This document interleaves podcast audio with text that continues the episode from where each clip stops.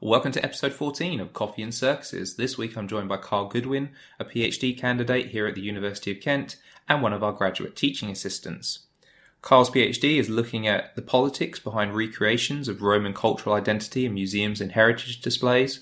So naturally this week we're talking a lot about museums, such as who decides what goes into exhibitions, how they're presented, how museums interact with social media, and the importance of engaging with theoretical approaches in archaeology and heritage. Carl also talks about his favourite museum and exhibition and how he loves it when a museum or an exhibition takes modern issues and brings them together with Roman heritage. We also discuss how his life could have taken a different trajectory given his interest in maths at a young age and how there is an alternate reality Carl that works as a banker in Canary Wharf. Now, I will say that this episode was third time lucky. We had to re-record after, well, initially we did a recording where Carl was my guinea pig for the podcast before I started up properly, which I'm very grateful for. And so he returned last week to record a proper episode. Unfortunately, didn't press record, so he had to then come back the following day again. And unfortunately, you guys will miss out on the great conversation that we had in that original recording, or I said non-recording, where we talked about The Rock and Carl's amazing shirt and how he thinks ironing is a social construct that we shouldn't adhere to. Also, one other thing I should probably mention is that when Carl was a young, wide-eyed first year in his very first term, he was taught by a rather inept PhD student whose voice you're currently listening to right now. And somehow, some way, he was able to overcome that and do quite well for himself, as we uh, discussed on today's podcast. Also, finally, as well, uh, at the very end of the episode, I talk about how I prefer Taylor Swift to Ed Sheeran. That is not me being ironic. I generally think that 1989 is an absolute banger of an album. So, thanks for joining me, and on to the show.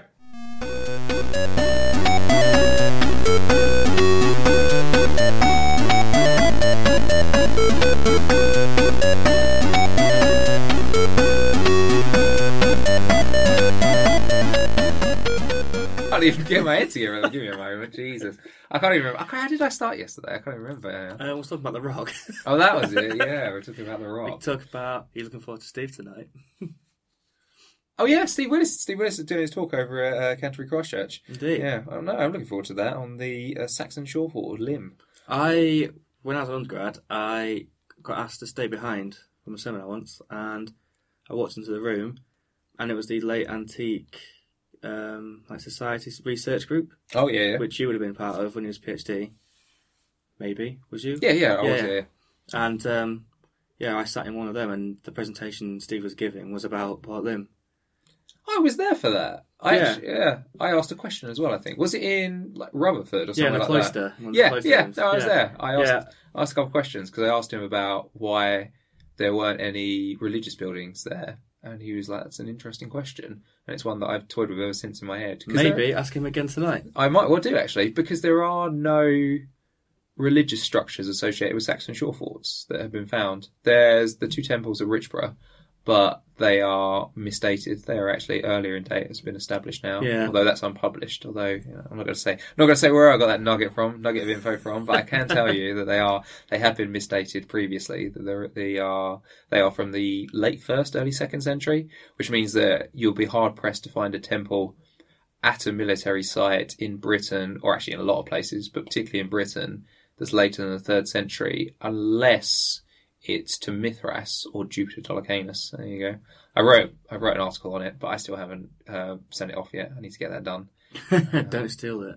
Yeah, don't steal that. Don't, I mean, put, I- don't, but- don't put this out until you've sent it well, to the I'm going to send it this weekend, I think, because it's been literally on my desktop for months and months. I started doing a uh, article early last year all about temple construction repair in Britain, and then I finally got around to reading Alexander Smith's BAR volume on temples from the Yeah. Iron Age to Rome in Britain and realised that he had graphs in there that covered that stuff. So I was like, oh, none of what I'm saying is original.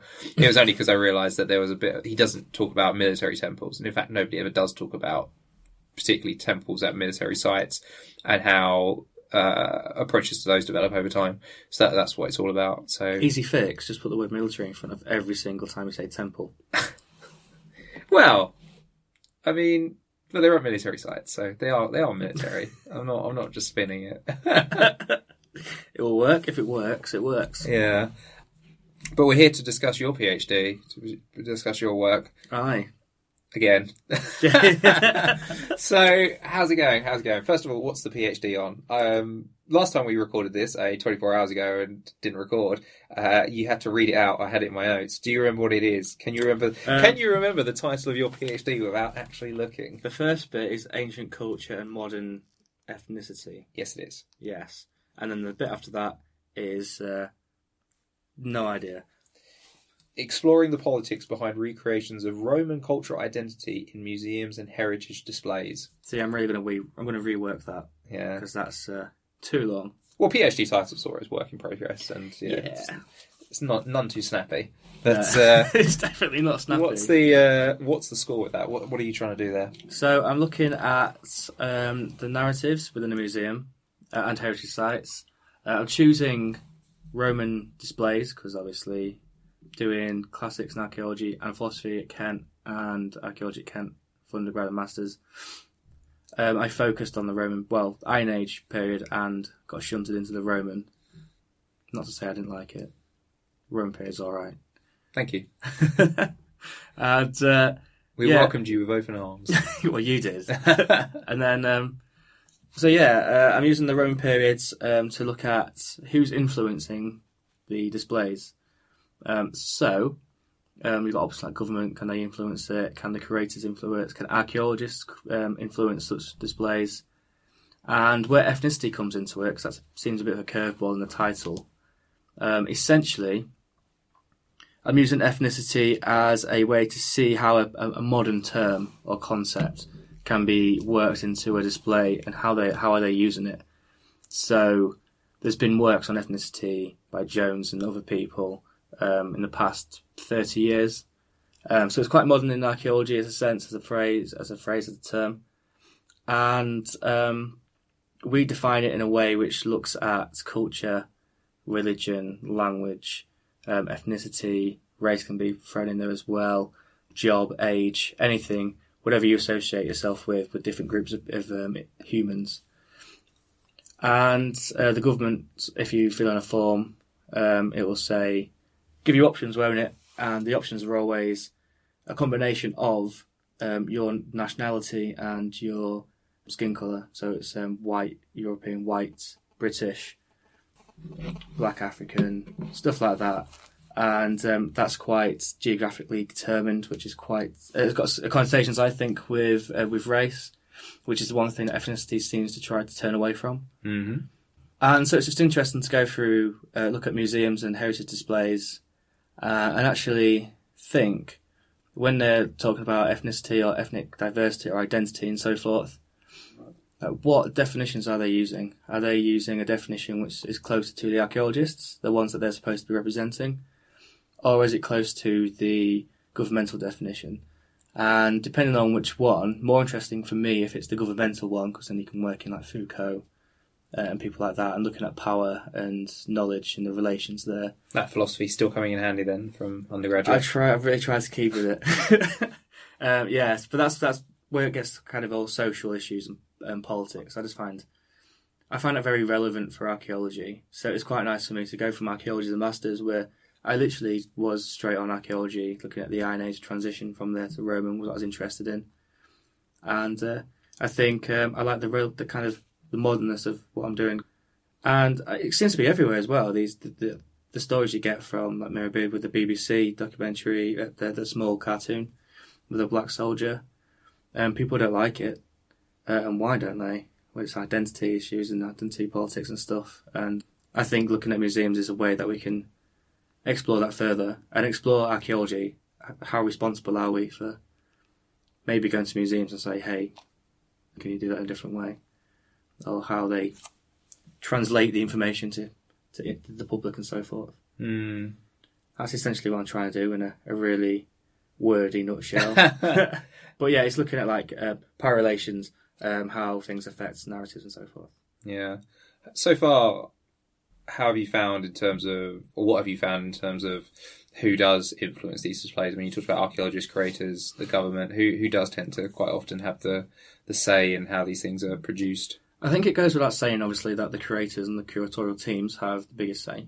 So they have their own ideas, obviously, and that gets Mm. worked in. I guess maybe say isn't the best way of putting it, but influence, like who Yeah. who has the strongest kind of influence? Because obviously you say like curators are the ones doing it, but to what extent are they beholden to what other people are telling them they have to, you know, criteria Yeah. they have to fulfill?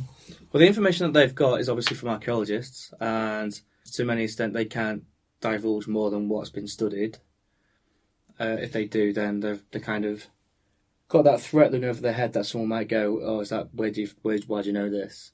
But they've got to make it relatable to the public, and the public know governmental definitions more, especially with ethnicity and identity, because that's what they're used to.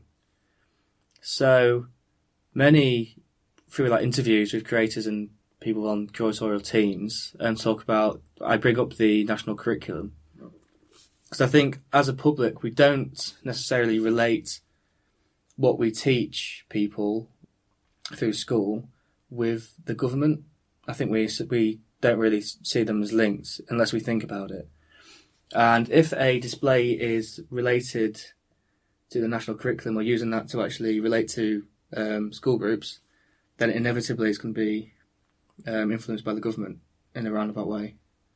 So I'd say, in some respects, the government probably has a bit more of a hand than we might like to think Mhm. they do. And obviously, like social issues will influence the way we think anyway. So, you know, identity, gender, um, that sort of stuff is now spoken about more. Uh, mental health. So you got a big push with mental health and well-being with museums now. Mm. Um, so that's just going to come into the creator's mind, isn't it, when they think of what's what's relevant for the public? Because a museum display is only going to be important or in existence if it's relevant for someone or some group enough to keep it open anyway. Mm. There's nothing worse than going to a museum that you can see is fallen on hard times or doesn't get many people through the door anymore. Where the displays you can clearly see were made in the 1970s and have never moved on. It's like really bad dummies and just Yeah, you can. really like beige kind of colouring and just like oh. You can I've really got a couple tell. of museums in mind when I think of that as well. Yeah, it's unfortunate because you like you walk in, it's like you got so much good stuff. Like they have all the same articles, articles, the artifacts from other museums. But um, yeah, you can you can kind of tell, and you can also tell in the language. So a few museums will will try to be theoretical, perhaps, but they did it 15 years ago or 10 years ago. So Romanization is plastered on the wall somewhere, and walking around knowing that that term's maybe a bit risky Mm. it's a bit like, oh, maybe that needs updating. Just a slight word change, for for example. Yeah. But um, but then again, that's the difficulty with um, creating displays for museums. The public now know what Romanization generally means. Yeah, well, it's that kind of cyclical process, isn't it? Really, because I mean, I bang on relentlessly in um, lectures and seminars. that Romanization isn't; it's just not a thing. But it's then hard to keep saying that to students who then go to a museum where they see Romanization, so they see it being used, and then as such, I mean, when somebody writes an essay for me, if they use the word Romanization, I'll probably circle it and say, "Ugh, really?" But I don't really feel like I could ever you know, mark them down for using Romanization because it's such a common term and it's so widely applied and it's so regularly applied that that if they do use it, you can't really say no. But then you're kind of stuck in that position because you're widely because it's so widely used. You have to kind of acquiesce to them using it in some regards. But if you acquiesce to people using it, then it keeps getting used, and you just keep going round and round and round in a circle. Yeah, if you can't um, you can't stop them using Romanization in the sense that that's the word they know, and yeah, it's ambiguous when they use it. But I'd rather them use Romanization and talk about the mixing of cultures or acculturation or I suppose Whatever. Ro- Romanization is a step up from saying civilization. That's that's Yeah. the worst one. That's just like when someone says the Romans are a civilizing effect. That's Yeah. genuinely cringy. So it's it, it's I think it's a step in the right direction, and uh, it's almost a step into theory as well, which is quite nice to see with students. Yeah, I was talking about this with Andy Gardner though before about theory and how it it always seems to be that most people come into archaeology, or those that come into archaeology or study the ancient world, when they are presented with theory or just the word theory, the first thing they do is generally turn around and walk the other way. A lot Jump of people, hide. a lot of people don't like the idea of theory. They don't like the idea of it, but once they actually start engaging with what it is, you have this light bulb moment where suddenly you realize, oh, now I get why this is important. Now I understand why this is interesting, and I understand how this, in some respects, a lot of what you know, the artifacts that we're getting out of the ground, and you know, the historical narratives, these sort of things. But this is how it kind of ties a lot of this together, and how you make sense out of it. And obviously, as well, when you talk about theory, that tends to apply across history as well. So you know, you can talk about theoretical approaches to the Roman world that will have some sort of echo in how we uh, approach our modern societies as well. Yeah. Which kind of very much relates to what you're doing, I guess. In Yeah, well, yeah, my Museum. work's very like theory laden. So I teach seminars as well, and well, lead seminars, and I mentioned I mentioned theory in my seminars, but I don't explicitly say this is theory as such. I sometimes do, but that's generally after they've been talking about it for a while, and it's kind of normal what they're talking about. It's not some big strange idea, um, and I think yeah, I think if you mention theory, it's a scary word. I think it's really scary for students to hear the word theory, especially in first year, um, because they're thinking, "Christ, is this what? This is going to be really difficult, isn't it?" And I think a lot of people jump into archaeology sometimes with an idea that it's quite simplistic in terms of it's digging stuff out of the ground and it's also about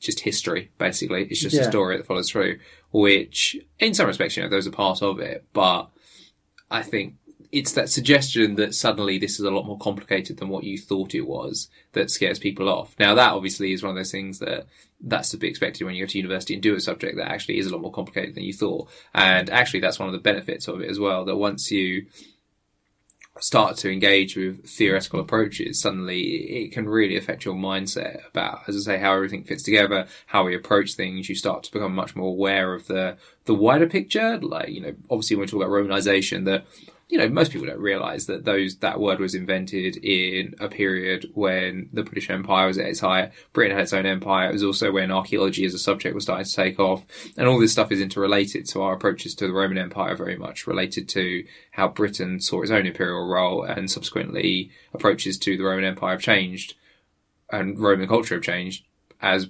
Britain's relationship with the idea of empire has also changed. But a lot of people just don't have any kind of concept of that really. well, it's um, it's part of my uh, research. So I do questionnaires uh, with the public, and um, it's uh, it's interesting because a group of the questions that well you, you fill it in um, a group of questions it kind of looks at what you think a museum should be. Is it a social role or does it just keep history? And one of the questions is should the Roman period be um, depicted in ways that relate to the modern society? And um, for me, that's a kind of no brainer. Uh, yes, um, if you can do it, why would you not? And then it's, uh, but a lot of individuals in the public get confused. They think history should just be history. It should just be people digging stuff out of the ground or researching and just recording events of what happens. Hmm. I don't think you put the same amount of analysis, or they don't put as much emphasis on um, archaeologists actually using theories and modern theories to, to look at the past. I think it's uh, they see it as a very separate thing. Do you think that's partly to do with an idea of escapism? The archaeology does tend to, for a lot of people, be a pastime. History, an interest in history is a pastime. We were talking before about Time Team, which used to be on a Sunday evening, a weekend show. There's that relationship people have with with history and archaeology that they they basically they want it to stay uncomplicated because it's related to being you know something they do in their spare time. And you know, I was talking the other week with Patty about how I like reading about the Tudors, but I don't have to critic apply any critical thought to it. I can just read something, and I mean, I've got I'd say fairly decent knowledge of, of the Tudors and, and Tudor life, but even still, like I don't read like the latest journal articles on it or the latest actual academic books on it. You know, so there's stuff where I read things and I'm not going to be particularly critical of it, and it's nice because it's a break from where I have to every time I read anything to do with Roman mm. archaeology. I'm always like, but have you thought about this? what about you know I can't you can't really switch off when you look at stuff and analyze it. Yeah. I mean you hand me anything on Mithras and I'll just be like that's wrong, that's wrong, that's wrong, that's wrong. I'm just like I can't stop. um, but yeah, do you think that's that's part of it that people almost there's resistance to that? I mean maybe even a subconscious resistance to that because people don't want something they enjoy doing to start becoming too complicated basically. And as I say. That in itself is not going to be necessarily a bad thing about complicating it. I mean, that's kind of what we want to do. Yeah. But do you think that people that that's just a difficult bridge for people to cross when they think of it as being something they just want to just mainly enjoy? I think it's the difference between history for the public and history for archaeology, maybe for academia. It is a pastime. It is seen as an enjoyable thing, isn't it? Because it is fun actually learning about the past because we all have that connection to it. And yeah, I, I suppose if you complicate things too much, i.e., ask too many questions, the whole fun of doing it for a lot of people maybe is is lost because if it's for a hobby, you don't really want to think about it too much Mm. you don't want to be watching a film like um, 300 and every two minutes going, ah, should that really be like that? Is this what would really happen? Would, Yeah. would people dress like that and stuff like this? And I think, yeah, it, it's probably is to do with escapism, isn't it? And pastime and like time team, making it really fun and everything. Uh, obviously, with time team, there was a lot of scholarship behind it, Mm. the ideas, but as a public, you don't actually see that that much Yeah, yeah. when you view it. So it goes from digging up stuff to ah, this you got a wall. Ah, this was a barn, Yeah, yeah. and you're just as a, maybe as someone who's not an archaeologist has done it before, you, you, you kind of you don't question that because you're like, well, they're the experts. Um, but when you, I guess, when you become close to being um, knowledgeable or knowledgeable, then you start questioning everything, and it's yeah, maybe yeah, it probably does take it away uh, quite a bit, doesn't it? Same thing with what I said earlier about the museums. If um, they want to keep it as history rather than uh, some sort of analogy of modern day life and what we're doing right and wrong and stuff like that, and talking about politics through history. Some people might just see it as a pointless exercise because it's not interesting. Mm. It's a shame. Yeah. No. Well, I think that's the that, for me. That's the interesting part of it now, complicating it Yeah, yeah. and being like it isn't what you thought it was. well, I study it for so many years. If you don't like the complicated bits, Yeah, that's the thing. You want to, you want the cogs in your head to keep turning and having those moments where you're like, oh, ah, okay. You know, Mm. that when you start joining the dots, because there's a there's a great deal of satisfaction to be had out of joining the dots as well. Oh yeah, And particularly when you can develop a theoretical perspective or just a perspective in general that somebody hasn't had before. Yeah, I think when because I explain theory to students like it's not the methodology, it's it's kind of the tool we use. It's the uh, it's the way you look at something. It's the coloured lenses that you have. Mm. And I think once you find a theory which suits you and your interests, it's just fascinating to look at any sort of anything through that. So, with me looking at through narratology, I find it fascinating to think, I wonder who said that. I wonder who um, pushed that idea. I wonder if that is a as an effect of say society or if it's um, a dominating view from one demographic to the other. What's like uh, narratology again? So, narratology. Well, interesting enough, I didn't get it from archaeology or museology. I used to, and I still do to a certain extent, um, proofread my sister's essays for uh, media studies. And narratology, as you can probably guess, gets used in documentaries. And she talks about the narrative, the narrative, and the narrator, and their connection of what they want to tell you. How do they tell you? What do they show on screen?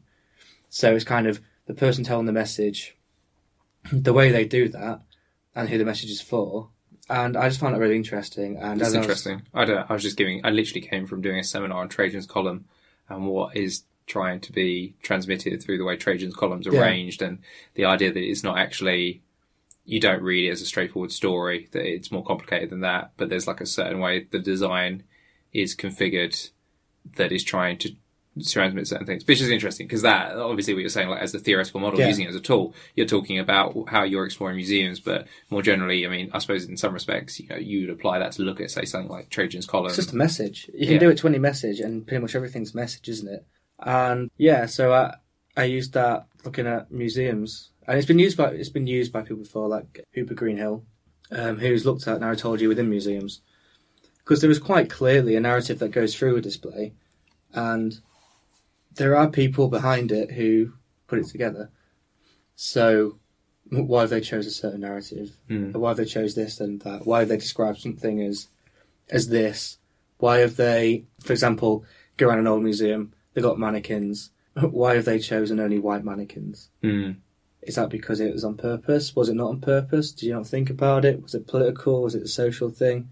Do you see that exhibition that's coming out in Brighton about Brighton's earliest residents? It's, yeah, it's, it's like Meet the Ancestors, isn't it? Yeah, yeah. But um, Brighton style. yeah. Look very interesting. Yeah, I, I actually retweeted. Oh, really? I- Oh, that's probably where I saw it then. I was looking forward to it that much. I retweeted. Oh, okay. But um, yeah, no, because they it's it's similar to small cases in different museums. So it's like the the uh, Egyptian female in Maidstone Museum. Um, so it's a really nice uh, display. But she's got heritage from DNA, maybe not heritage, but DNA from a different part of the world, and um, it's kind of what they've done, isn't it? Reconstruction. It's difficult to figure out how they looked Mm. in different way, in like like how. Well, for example, I was talking to one uh, individual who was part of the process of creating a, a reconstructed uh, a facial reconstruction, and he was white, and he basically said it was difficult for me to try and talk about how dark the skin tone should be. It's, I, I suppose, and it is probably a tricky thing because that's going to go on display. People ask questions anyway, but even even then, you're basically deciding how someone looked, uh, and it's quite a divisive um, issue, or it can be, and it's been decided by white people. So it'd be interesting to see what Brighton do. Mm. Like, do will they go? Well, I'm going to presume there's a range because I've seen a few of the faces anyway, and um, it looks to be a range of identities. So yeah, it'd be interesting. I'm looking forward to see how it represents the diversity of Brighton itself.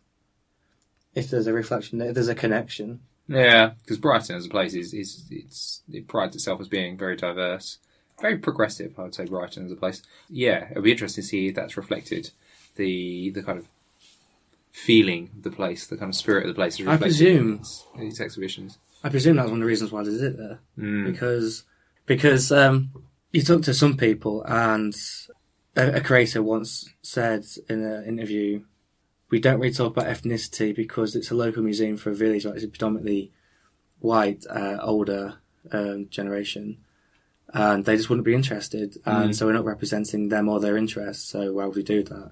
Obviously, there's a, there's a I think there's a big argument to say, well, shake things up.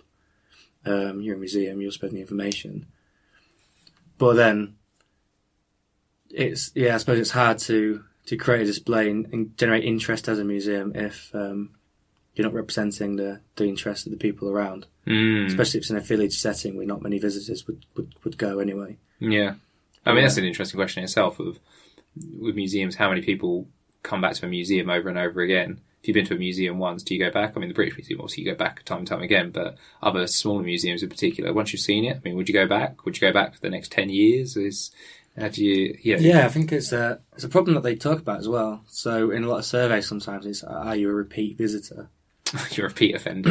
a repeat offender? Do you walk around here often? Uh, and it's uh, I think it's something they they have to deal with. Obviously, um, you can't really do that with um, permanent displays, can you? Because you can't change them. So temporary displays mm. is what they try and uh, grab them people with, and I think that's why a lot of smaller museums, the permanent, the, the temporary displays, are things like photographs and um, letters, because it's always local and it's things that local people would have contributed to, so they'll come to see it. So it's more of a social history sometimes rather than. Mm. Sounds very League of Gentlemen, though, as well. A local museum for local people. yeah. Although you were saying the other day about. Without the murdering and stuff. Yeah. You were saying the other day about what the future of museums could be like, and you mentioned about how the Tate owns various galleries, and would we ever see that with museums owning, uh, or like there being a, like a chain of museums? Do you think as well that that could be also a way of helping out smaller museums in terms of, you know, bringing people back repeatedly? You were saying about exhibitions. If you had groups of small museums that came together as a unit and then they could move temporary exhibitions around like in a cyclical way between them and then that way you keep switching exhibitions between different museums it keeps bringing people back to those museums it's for the benefit of the, the wider group as well I think that would make total sense. I should have done museum studies. There you go. Absolutely. So, solve the museum problems in our country. There's uh, there's your next paper. yeah, yeah. But uh, yeah, I think it would make total sense for me. The only issue with that, obviously, that some museums have loads of stuff in store and they do try and get it out as much as possible. But that's another way to get um, things in store and show, isn't it? I know the British Museum, when they do international or national tours, they use a lot of items from their stores. Mm. So, yeah, it's a way of doing that. And obviously, if you had like small museums, in if they join up for like a consortium or whatever, and move them around, um, if it generates more income through um, guests, then yeah, they'll have the money to do that, won't they? To to do to, to ship things from one place to the other. But then that also looks at the issues of what is a local museum for Mm. if you have the local material and information go to a different museum, and then that local museum has someone else's artifacts and, and information, have you just generally lost the identity of that museum and then therefore the heritage of the, the people who go in there to connect to it? Mm. Because it's not it's not just showing the past; it's also showing someone's heritage, isn't it, and identity. So they feel a, a strong connection, perhaps. Yeah, I suppose that's the question about what are museums for, and uh, you know, are they primarily for education? Because you were saying about heritage, but also as well, doing that sort of thing could move around exhibitions, which then could expose people to different groups and uh, even different cultures that they haven't previously interacted with, and change their perspective on it as well. It would be very interesting to say. See if you had a museum in a rural area that was linked with a museum in, you know, London somewhere, like you know, in a very urban part of London, and how you know that would be interesting to show the uh, the differences that would exist in the the stuff they display, which I guess is stuff that you've probably seen. Yeah, yeah, and it's really interesting when you get archaeology museums mixed with anthropology. So the one at Cambridge, the Archaeology and Anthropology Museum, they've got a new exhibition. It's a travelling exhibition. It's a temporary exhibition on. Oh, I really can't remember the word. Skara Brae. Skara. yeah. The the, the old prehistoric. Um, obviously, it's old. It's prehistoric. the prehistoric settlement, which has loads of like horns uh, and stuff for headwear. And what they've done in in that, they was they don't know what the head the horns are for. They think it's for headwear, and so in one of the cases they have a shaman outfit, which would would have been worn by a female in I think, and this might be totally wrong, an Asian society. Uh, and so it's quite nice to see how they've got a prehistoric site and kind of brought that into kind of the modern world as such, or just a different part, a different culture. Uh, and that's interesting how they do it because they can uh, with the material they've got, but they aren't. They are an anthropology museum as well. But yeah, it's uh, interesting. But uh, you you see quite often, I think, um, a creator will put an object in a display, uh, and it will be something from somewhere completely different, which is just an attachment of well, this is used like this here, so it might be like this here. Hmm. But it, it, it not only does it bring the the way it's used, it brings all the ideas around it into contention as well. So, with that shaman headdress or, or an outfit, was the was the antlers from this certain place used for ritual, religious, or, or was it just used for? Um, they had a different um, aspect where another culture used the horns on the heads for, for hunting. So either to blend in with the, the kind of the surroundings or a ritual thing in that way. So it's yeah, it's a good thing, Hmm. interesting, and should be done. What's your favourite museum? Favorite museum is the Lincoln Victorian Prison Museum. It does have two rooms of Roman archaeology, and then the rest is Victorian prison. Um, so nothing to do with Romans, which is probably why I enjoy it. That's what you were saying earlier about how you can separate work from pleasure. Yeah, um, but it's kind of half work, half pleasure because obviously I'm still looking around at all the devices and the techniques they use to connect with people. But it's a really cool place. It's inside the Lincoln Castle. It's um, you go around all the old cells. The cells are still there, big big doors. You go into different offices like the warden's office and the matrons and the doctors, and they'll have like interact interactive desk boards where interactive desks where it's basically a big screen. You move things around. You click on leaflets, and it's letters that they've wrote. Actual people who worked there tells you stories about people who used to live there that they had to deal with. So the matron has a story about some woman who was pregnant, for example, and she had to sleep in the same room as them because she had to birth the child. There is that obviously dressing up because who doesn't like dressing up? Mm. Uh, Best thing in a museum. especially as an old matron. That would be genuinely terrifying. and um, yeah, they have um, a brilliant use of projections as well. So these cells are really dark, and they have um, actors pretending to be the old prisoners that have actually been in those cells and uh, tells their story and so forth. And it's just yeah, I think it's really interactive, but in a clever way. It's not big, it's not huge, but I can spend like three hours in there easily and not think I've been there for that long. Yeah, one of my favourite museums growing up actually was uh, Colchester Museum. I'm not from around there, from around Kentway, but even still, used to go up there quite often. And I love the fact that they have the museum in a Norman castle, which is on top of the Temple of Claudius. And then as you go around the museum, you obviously go through the Roman stuff, but Yeah. they have, you know, down to the dungeons, they have stuff to do with witchcraft from the period of the Stuarts and, and stuff about the Civil War as well there. And yeah, I really enjoyed that as a museum. I think I really enjoyed it because it was actually in a castle as well, and it was on top of a Roman temple, Yeah. and, you could dress up as well. Did you go to the top of the castle as well? I don't think I did, no. Uh, I've been. I went a few times. I did a, research in that, but also like pleasure. And twice you can go on like a tour where you go on the roof. Mm, Okay. Uh, that's pretty good because you see like the whole Ch- Colchester. Can you go down to where the temple is? Do Yeah. they do stuff that go down Yeah, so I've been there twice. Essentially, the temple is massively tall, but it's all filled with sand up to a certain point. So you're basically stood and can touch the roof of it. Mm. But yeah, it's really impressive that he just literally stood in a, a Roman structure with a, with a castle on top of you. Yeah. Uh, but yeah, the the because the story of Colchester is amazing anyway, Mm. so they can do so much. Yeah. I wonder if one day they have an exhibition in there about the uh, Mithraeum they've got, but Well, we, we will see. Maybe you can push that one. maybe they'll change their display from early Christian Colchester to the Mithraean community of Colchester. Yeah. You, you, you can push it. The space. uh, God, I don't think I'm going to be walking back there anytime soon. Um, what's your favourite exhibition as well?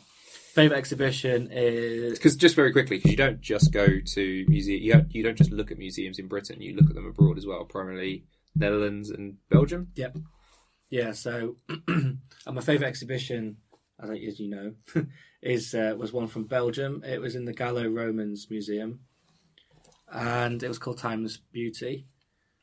And in this exhibition, it did my, my favourite thing of using the Roman period to look at modern um, concepts. Um, so it wasn't just Roman, actually, it was a bit of Greek writing as well. But what it was, it was very modern. You go downstairs and there is these massive pictures of women on um, big canvases like black and white and so forth. And these were took by a photographer who had recently died, so they wanted to reuse his work in a certain way.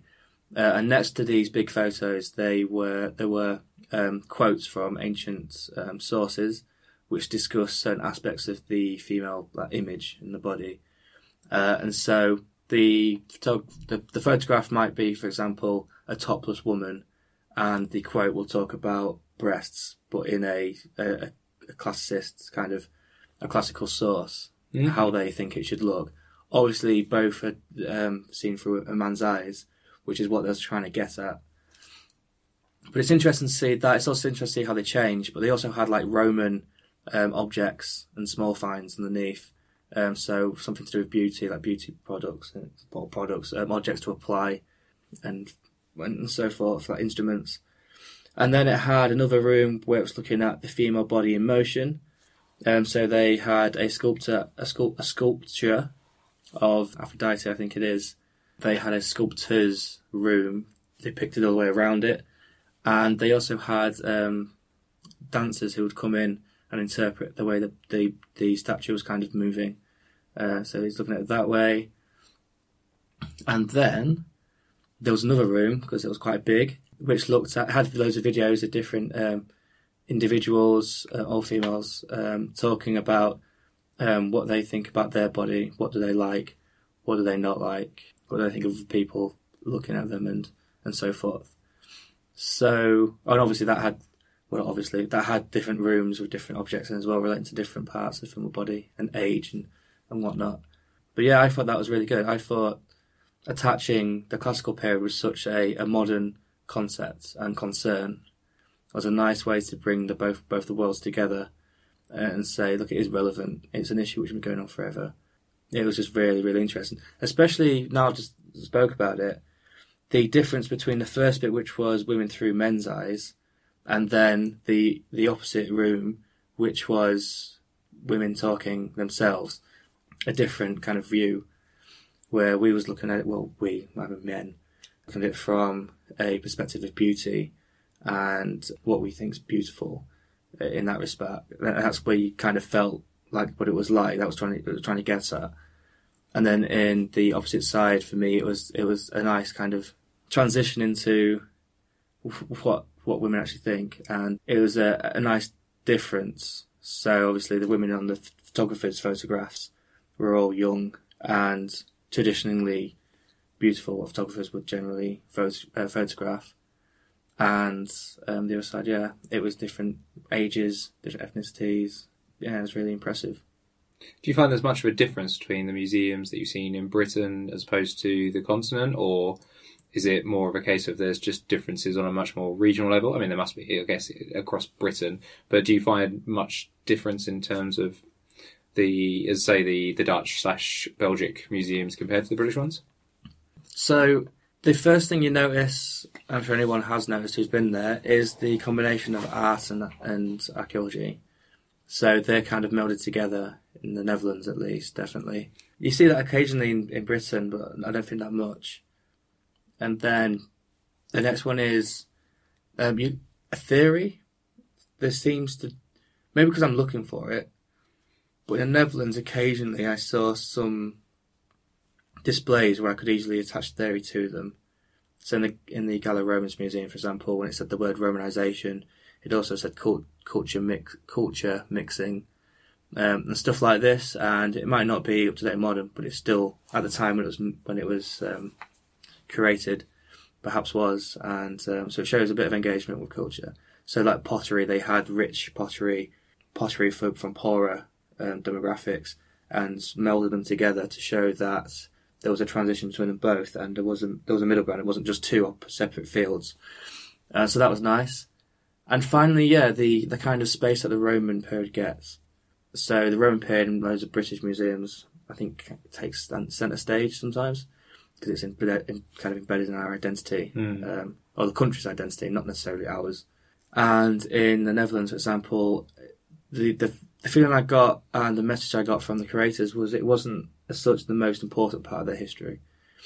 So I went to a museum which was uh, the Valkhof in Nijmegen, and um, it's art and archaeology.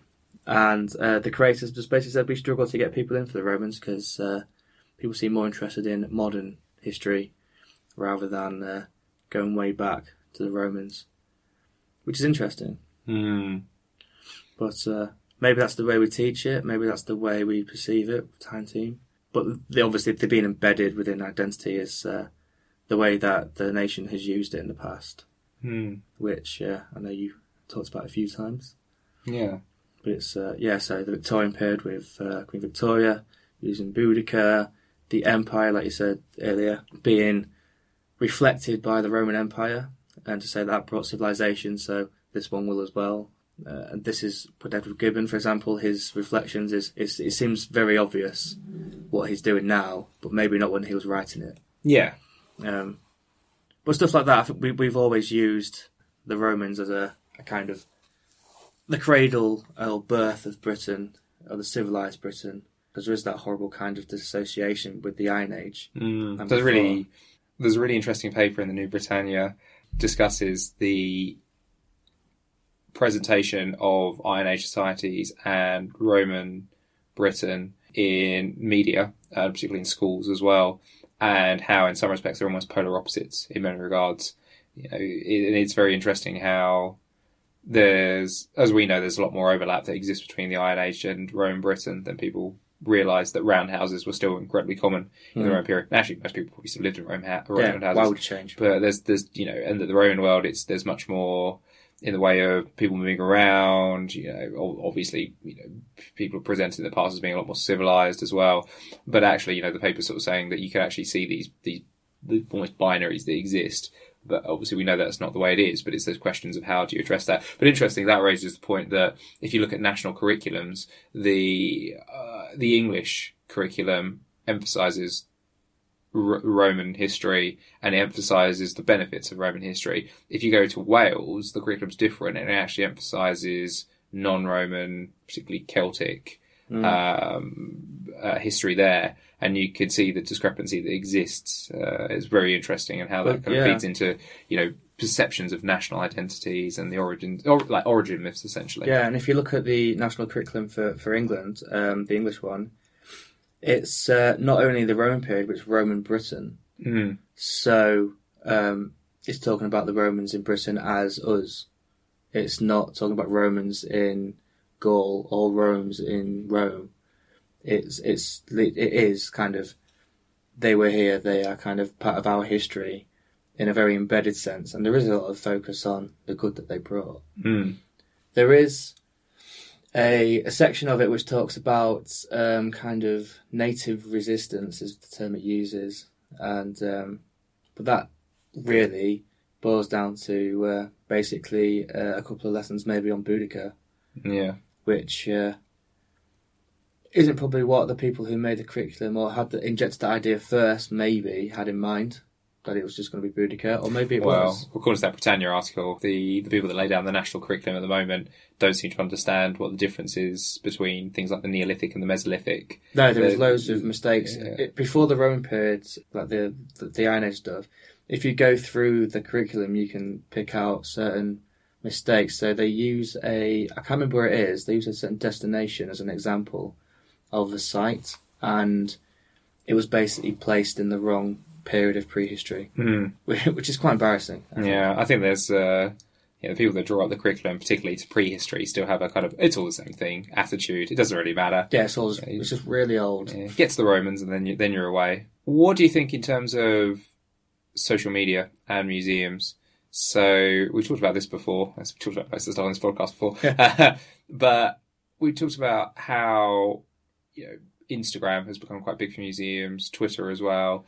The Museum of Rural Life in Reading, I always think of as an example of a museum which, when you think of if you think of famous, I suppose, museums in this country would not be one of the first ones to pop into your mind. But they seem to have quite a tremendous reach now on social media because they Yeah. seem to be very engaged with it and they seem to be quite canny in the way they use it as well. Hmm. Uh, What do you think about that in terms of museum, the future of museums? Do you think museums, I mean, well, I mean, it's kind of, it answers itself in terms of do they have to engage with social media more?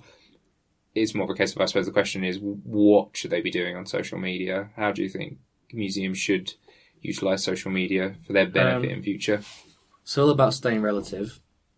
Um, a museum has to be relative. If they use social media, they're a step closer to being relative.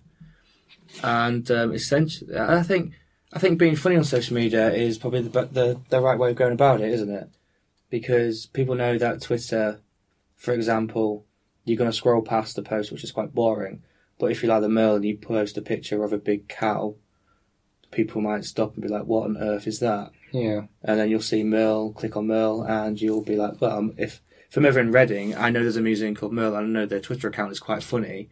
Um, I'd probably go around. I'd probably go around and, and try and find it. I went to the Horniman the other day. Would it not be more, more, Merle? Merle, Merle. I thought it was Merle. M O R L. I thought it was M E R L. It's it's just it's just funny because the way you're saying it, Oh, it it's- sounds, sounds it's- like sounds like a person. I thought it was the Museum of English Rural Life. Oh, okay. So and it's just very interesting when you say Merle. It actually makes it sound like a person that you're talking about. I don't know, I don't know if that feeds into it at all. But as The an accent. as uh, an acronym of the name, Merle is actually quite effective. Yeah, yeah. I never Sorry, thought I, about I just what you said about the I've not thought Horniman. about it that way. Yeah. Um, I was going around the ho- the Horniman and I was getting very annoyed with myself because I couldn't find the uh, jar of moles. and then it got to a certain point. I was like, I'm just going to have to Google where where, where it is.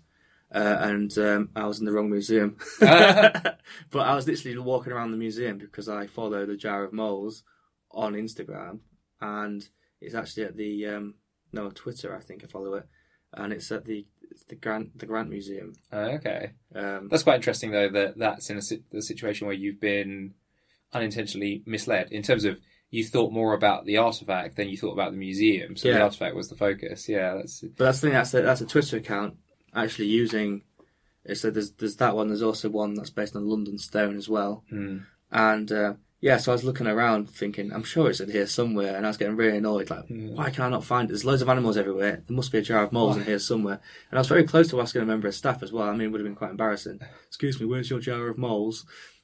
I uh, last year when I was in Rome, when I was in the Vatican museums, they have I don't know how big it is. I think they're quite small, but they have some images of the the tetrarchs. So there's a really famous image of them are in Porphyry in Venice. That's the main one you always see when people talk about the tetrarchs, like the four of them together.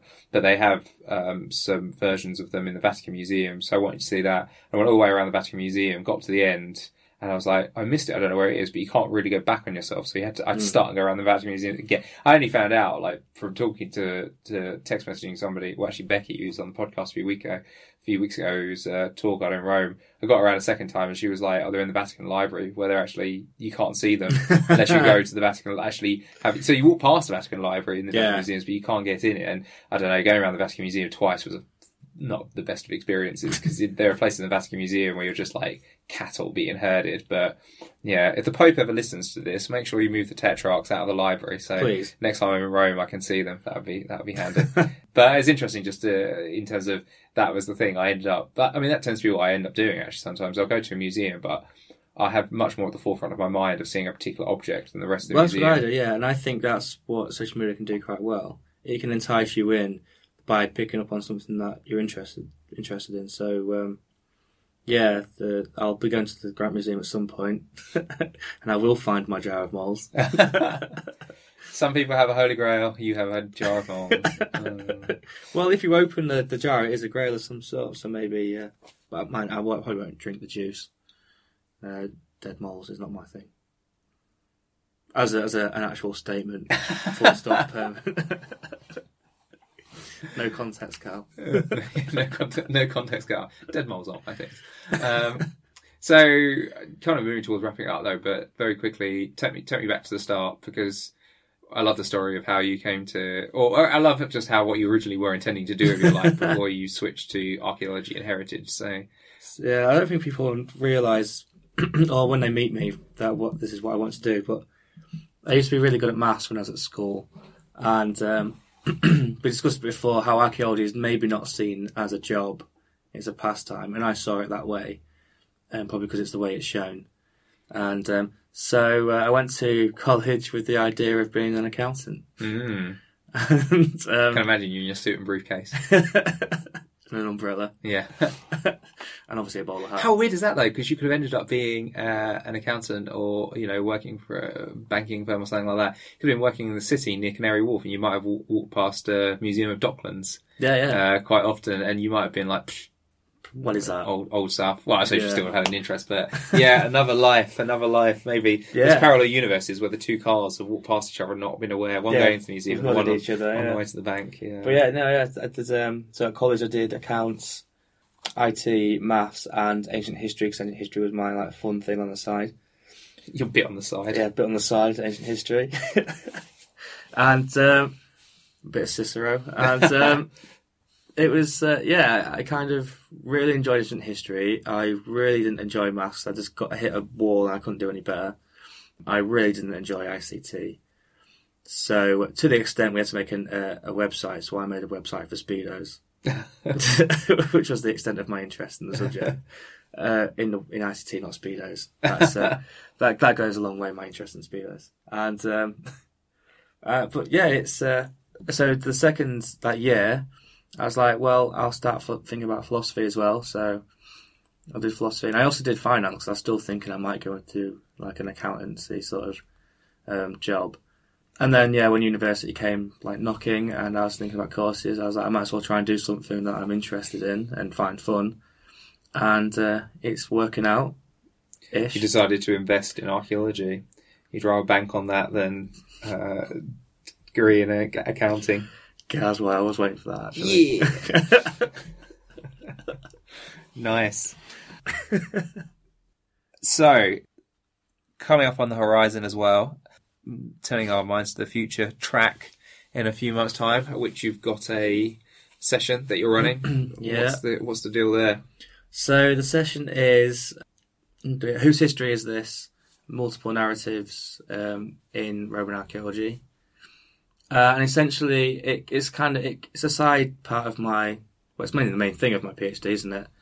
Um, but I'm interested in it anyway. I think it's really interesting who's talking through the archaeology. Never mind museums. Who's what the archaeologists saying. Um, and so yeah, I'm co-organising with Anthony Lee, who um, works at Lincoln uh, Museum, their collection, and yeah, we've got a really interesting session. I think we've got um, two papers on the discussion of objects within museums. So Anthony's doing one on Roman, Roman religion, and we've got the creators from the Roman dead talking about the narratives of the Roman dead. How do you talk? How do you get the narrative uh, concerning the Roman dead through a narrative which is family friendly and has the creators' ideas in as well? Um, then two papers on overbearing um, Celtic narratives. So one's about um, Roman Ireland, and the other one's about the capital of the Iceni. Um, obviously, both places the Roman narrative having to struggle through, which is quite strange, especially the one in Britain, because the Roman narrative always seems to be the dominating one. Uh, but in little spots, it's not going to be if you've got a big story like Boudica. And the last two are basically Roman narratives about archaeology in London. One's looking at the London Stone, and the other one's looking at kind of the state of archaeology, the demographics of archaeology. Sadie, Uh, Watson, formerly on the formerly on the podcast as well. Yep, repping. Go back to the archive. Go back in the archive and have a listen. So, if you want to see Carl in the flesh, you can come to TRAC and uh, also organising the party as well. Yeah, So if you want to see big- me, if you want to see me do the worm, Yeah, no, and I can tell you, he does. He can do it. I didn't believe it, but he can. He, in fact, in fact, it was TRAC last year where you proved me wrong. it was the pouring rain In the, Edinburgh four- streets. Yeah, yeah, you got right down and right back up again. It was. Inc- I was generally quite gobsmacked. um, if people want to find you on social media, they can head to head to Twitter as well. Yeah, Twitter, Carl Goodwin, or on Facebook, search my name, or um, just search for the pit on CSRFM. Oh yeah, Oh, yeah. I plug that yeah. one. Oh yeah, no, you plug your radio show. Yeah. In Yeah. fact, actually, what we'll do is we'll end with you doing a plug for the podcast, but you switch out the pit and put in uh, coffee and circuses instead. I will do that for you. Okay. The mic is yours. Take it away. Okay. So this is uh, Carl Goodwin on CSRFM. Uh, this is Coffee and Circuses. Uh, I've got a special guest, David Walsh. Hello. and uh, nice to have you here. And uh, yeah, My pleasure. it's actually my pleasure. and uh, yeah, we've got uh, explicit content for it this whole hour. Um, it's all David's dirty, uh, dirty kind of sentences. I'm going to repeat that again. dirty sentences. This whole hour will contain explicit content, only because David's on the show, and uh, yeah, swears all the way through. So um, if you uh, find that offensive, then uh, please turn over to something more boring like Ed, Sheeran, one of David's favourites. So uh, yeah, enjoy the show. We're going to kick off with some Slayer. I'm more into Taylor Swift than Ed Sheeran, but there you go. Well, everyone loves Tay Tay. Yeah, yeah. Tay Tay, slay, slay. Absolutely. okay. Thank you very much.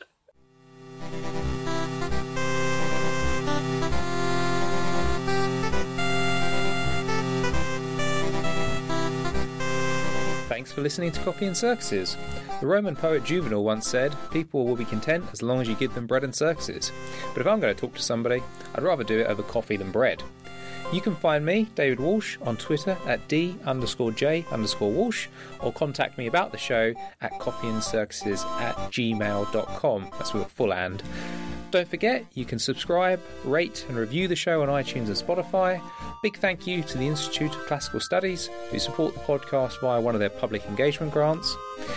The theme tune is La Cahora by Royal Music, available for download at freemusicarchive.org. And in the background right now, you can hear an 8 bit version of the Indiana Jones theme by Miles Metal, originally by John Williams, but you all know that, which is available on YouTube. Thanks again for listening, and remember, it's better to be a gladiator than a Diocletian.